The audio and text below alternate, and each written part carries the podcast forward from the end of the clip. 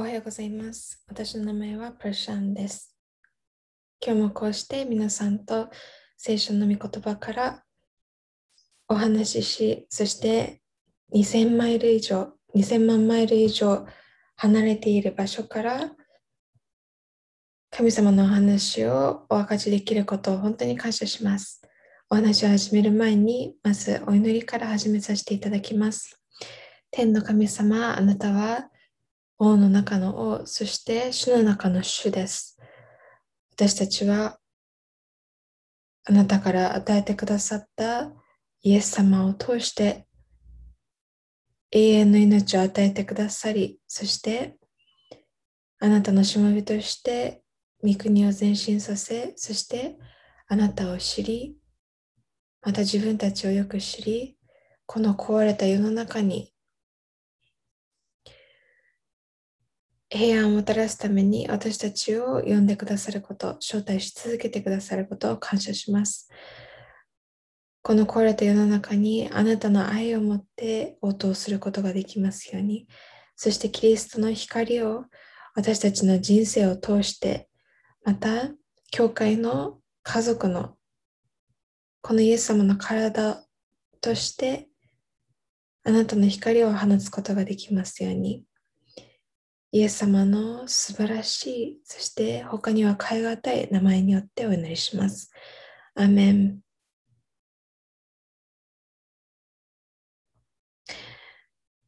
私はハイロックのヨハネからのメッセージをいくつか聞きました。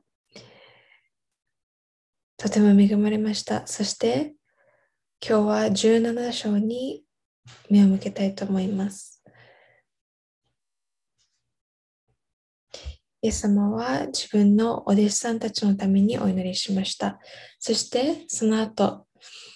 そのお弟子さんたち、またその人たちの伝える人たちの言葉によってイエス様を信じる人々のためにお祈りされました。つまり、私やあなたのようなような後にイエス様を信じるようになった人たちのことです。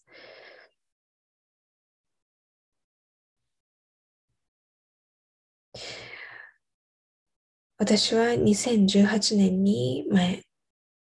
お話しさせていただきました。国が分裂していた時の話です。そしてその後数ヶ月、またその次の年、ますます国が分裂するとは私たちは思ってもみなかったでしょう。2018年にお話ししたわけですが、同じ箇所からお話ししたわけですが、今日もっともっと必要な聖書箇所だと思います。大統領が変わり、そして政治的にも分裂し、たくさんの銃の被害があり、ジョージ・フロイドの事件があり、黒人たちの権力の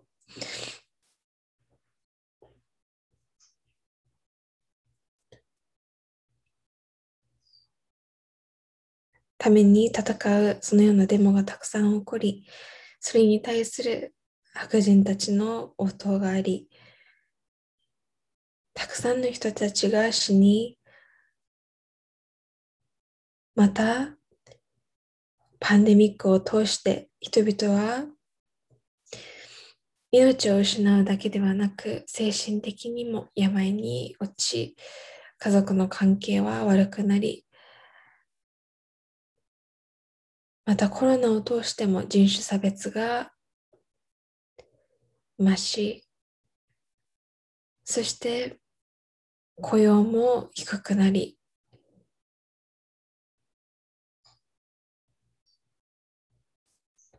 そして大統領選挙の影響が今にも続いています。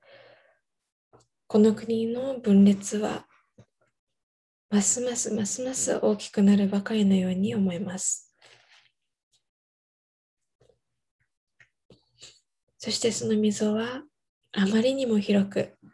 誰にも埋められないように感じます。教会ももうお手上げのところが多いでしょう。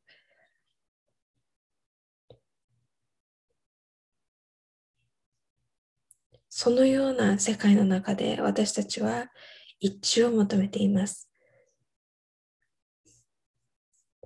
とても犠牲の伴い難しいそのような探求ですが私たちはこのことをしなければいけません。一致するのです。私たちが一つであるように彼らも一つになるためそうイエス様はお祈りされました。今日2020年2021年の今日私たち教会の中で一番必要としているものは一致だと言えるでしょう。なので私たちが立ち上がり、そして行動を起こすことができるように祈ります。解決策の一つとなることができますように。この聖書箇所を見るときに、私たちが覚えておくべきなのが、イエス様が最後に祈られた祈りだということです。私たちはお弟子さんたちの働きの結果です。2000年前にイエス様が生きられ、そしてこの地上でされたこと、そのことをお弟子さんたちが伝え、それが受け継がれて私たちも聞くことができたのです。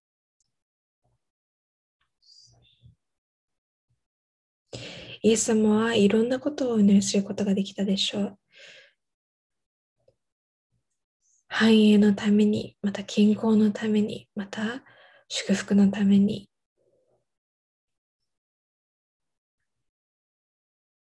いろいろなことをお祈りできる中で、イエス様は一致のためにお祈りされました。なぜかというと、一致するときに私たちが神様を知ることができるように。なので、イエス様は教会の一致を心から願われています。だからサタンは私たちに敵対するときに家族の中にまた教会の中に分裂を起こそうとされるのです。するのです。世の中にもそうです。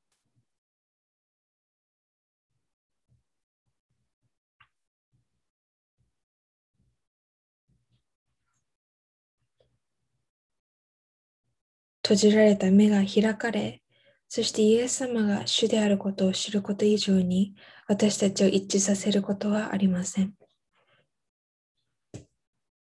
私の国であっても、あなたの今いる国であっても、私たちクリスチャンは平和を作るもの、また壊れた世の中で橋渡しをする人、橋を作るもの、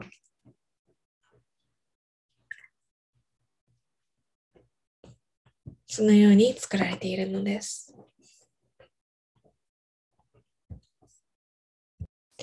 イエス様は私たちがイエス様のうちにあるようにと祈られています。どうやって私たちが一つになるかというと、様々な境遇の中で、様々な環境の中で生きる人々が、全く異なる人々が一つとなるために、どうすることができるでしょうイエス・キリストのうちにあり、イエス様、イエス・キリストに一つとなるとき、私たちが、私たちもお互いに一つとなることができるのです。イエス様のうちにしか私たちは一致することができません。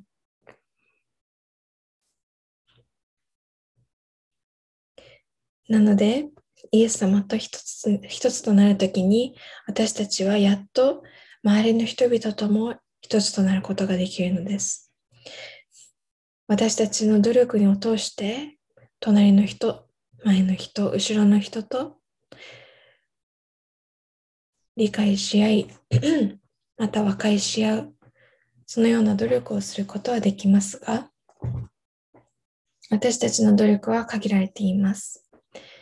また限界があります。すべての人と理解し合い、そしてすべての人と一つとなるには何百年あっても足りないでしょう。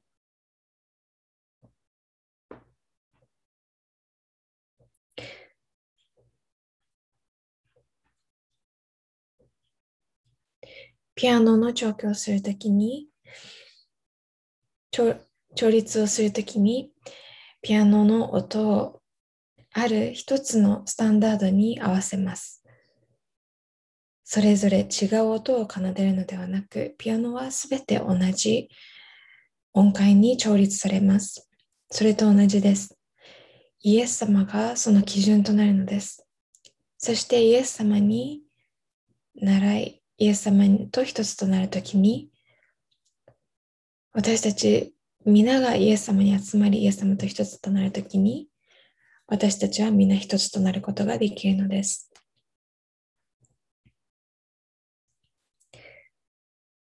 そしてイエス様の子供となるときに、そのような要領ができるのです。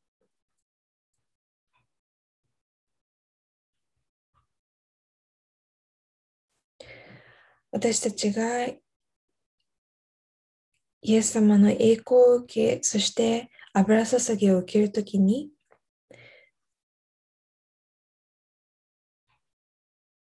またすべての人が神様に栄光を期し、そして光を必要としているこのように、その光を照らすときに、イエス様に示された清い生き方をするときに、私たちはそのような力を得ることができるのです。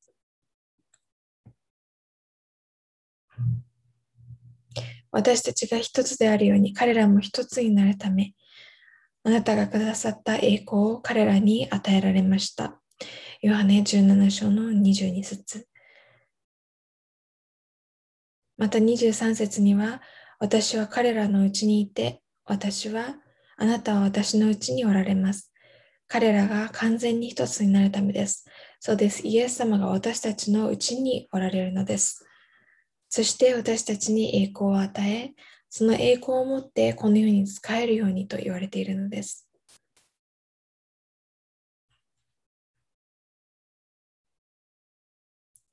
そしてその中で私たちは完全に一つになると書いてあります。不可能のように思えるようなことですが、私たちが召されているそのような使命です。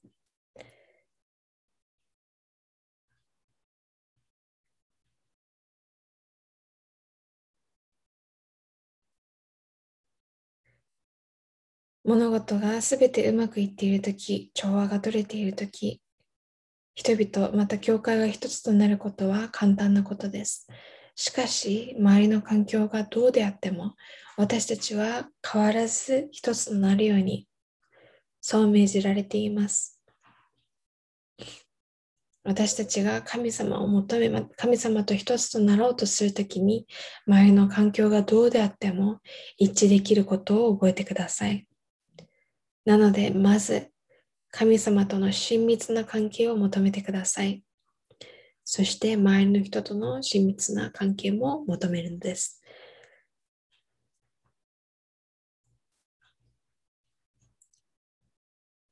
この挑戦に挑むときに私たちはたくさんの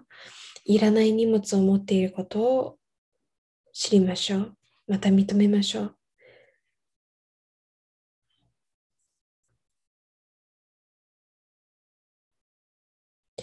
私たちはそのような世の中に課せられた荷物によって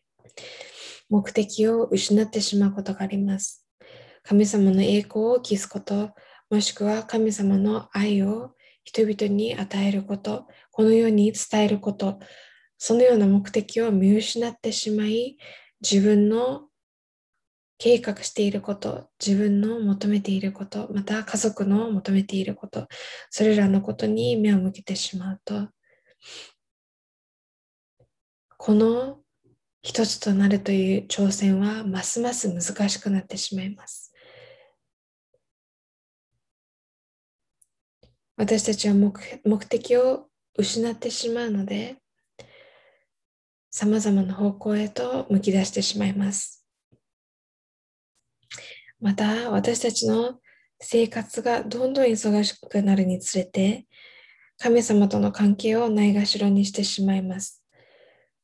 神様との深く豊かで近いそのような関係からどんどんどんどん離れていってしまうのです。そうすると神様の愛を感じることができず周りの人を愛することもできなくなってしまうのです。ですので。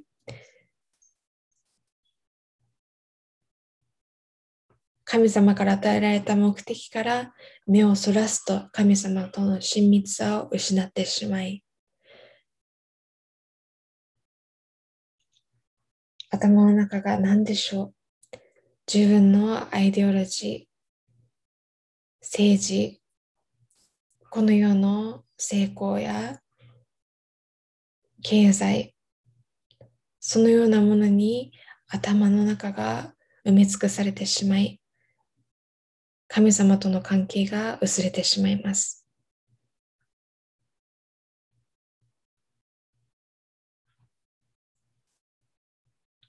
私たちの心の内側を見てみましょう。壊れた世の中に生きています。そしてその中で私たちはウイルスをに感染してしまったかもしれません。パンデミックよりももっと恐ろしいウイルスです。これは人に対する憎しみやまた偏見、そのようなウイルスです。そしてそのようなウイルスが何代も何代も人々の歴史を通して感染してきました。神様を愛し、そして神様が愛するように人々を愛する、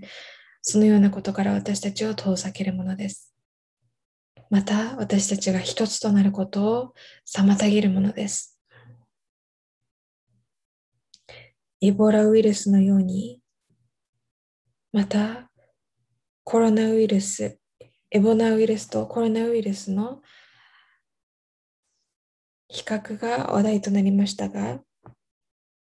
エボラウイルスはとても危険なウイルスです。人々がよく死にます。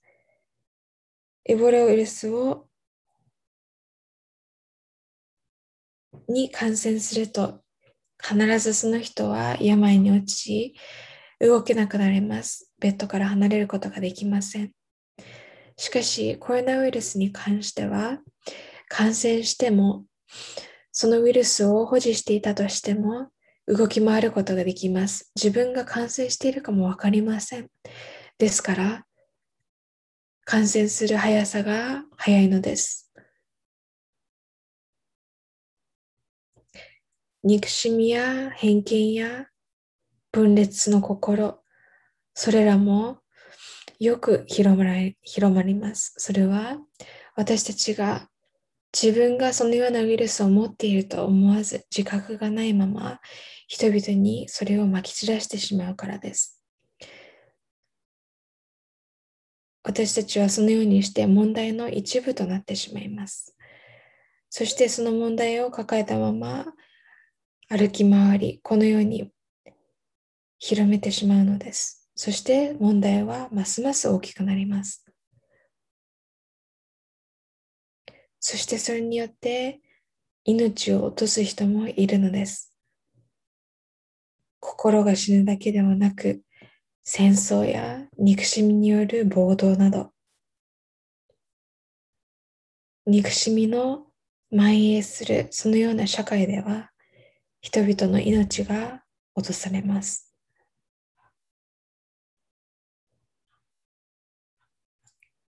国に対する危機ともなることができます。なので私たちは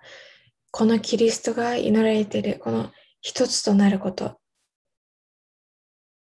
一致を本当に大切にすることが必要です。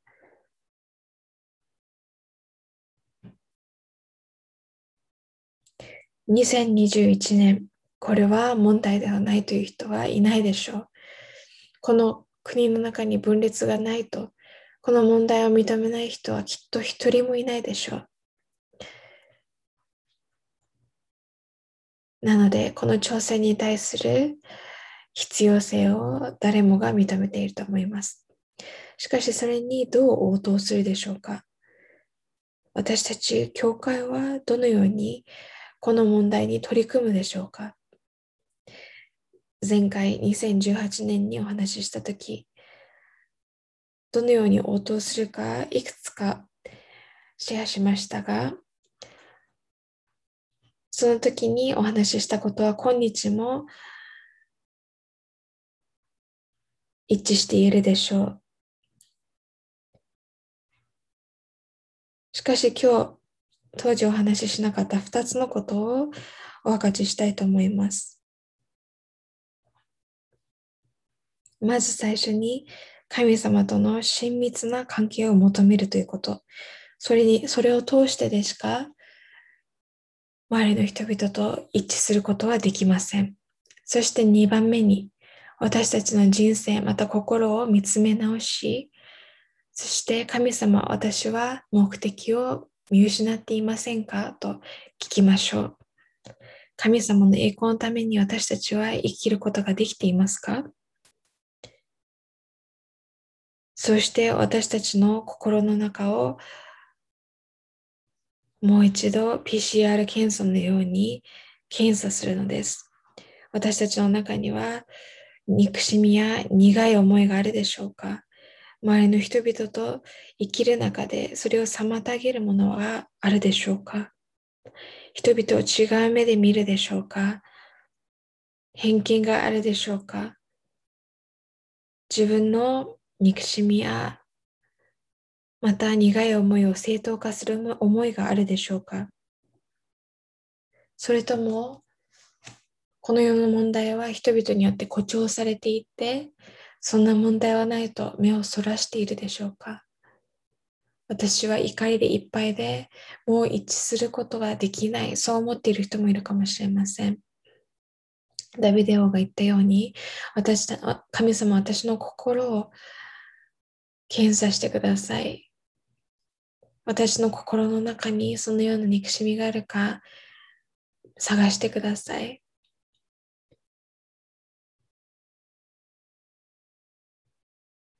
そして私たちが神様に応答し一つとなるときにこの世は私たちを見るのです。神様が愛されたように私たちが愛するとき世の中は神様を知ることができるのです。さまざまな文化の人種の違い、また環境の違いがあったとしても、私たちが一致することができる時に、この世は違いを見ることができます。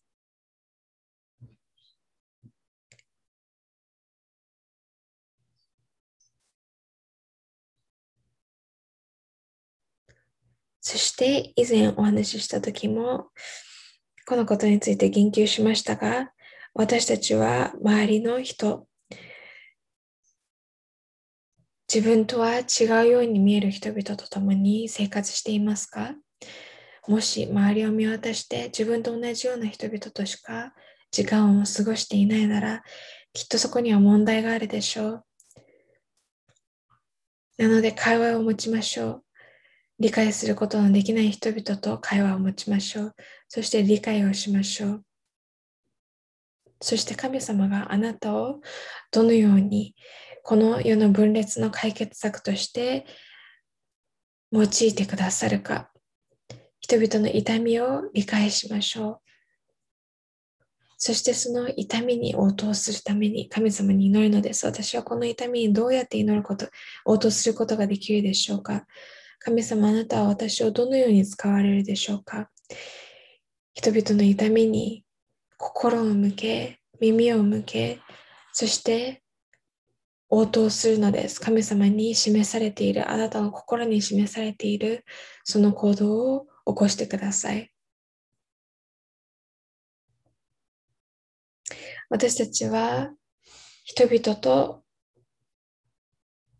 生活を共にするということ、お互いをもてなし、また共に食事をし、時間を過ごし、友達のように、家族のように、自分の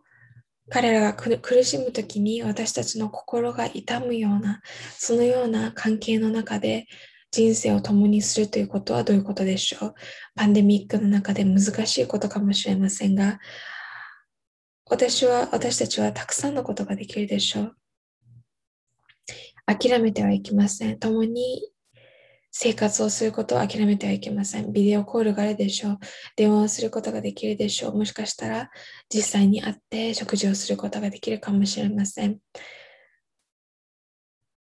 もし誰かが痛みを抱えているなら私たちはそれを見過ごしてはいけません。イエス様ならどう反応し手を伸ばすでしょうか？ただ怒り、悲しくなり、Facebook などにポストをするだけではないんです。その人と共に人生を共にする、時間を共有する。とはどういうことでしょう？私たちがもっとその人たちの人生に関わるときにもっと共に時間を過ごすときに無視することはもうできなくなるでしょう。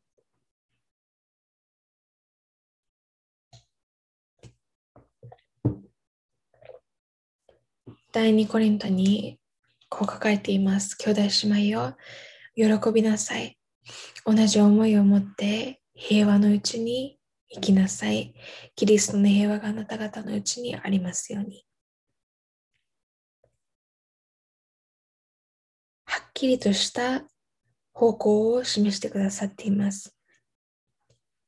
一致を求めなさい。一つとなりなさい。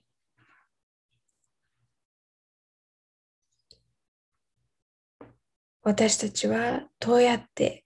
このお互いのお互いのとの行き違いやすれ違い不一致また和解できないこのような状況の中でどうやって和解し一致することができるでしょう立ち止まって周りの人々と手を取り今平和がもう不可能に思えたとしても今日お話ししたことを覚えてください。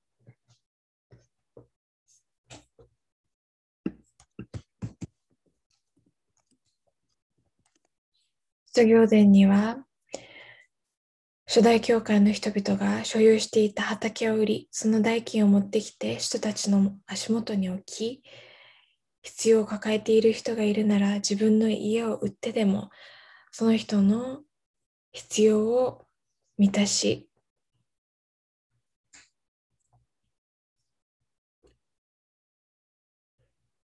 彼らの中には一人も貧しい者がいなかった。そう書いてあります。彼らは持ち物を共有し、それによって貧困がなかったのです。そのような中で持ち物だけを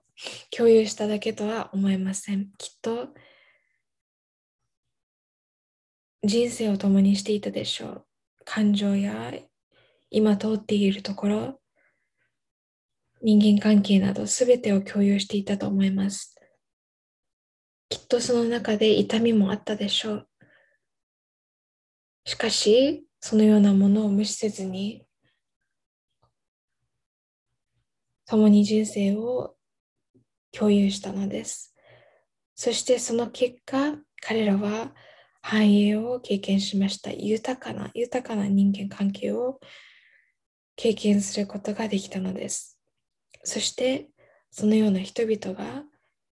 ユダヤから世界中へと広まり、今、キリストに従う者は世界中にいます。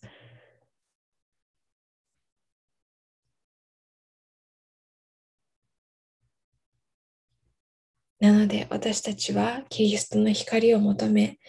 そしてこの分裂した世界の中で一致を求め、神様に近づきましょう。どうぞ落胆しないでください。勇気を持ってください。無理だと思っても、神様が力が与えてくださいます。そして、神様から与えられているその栄光、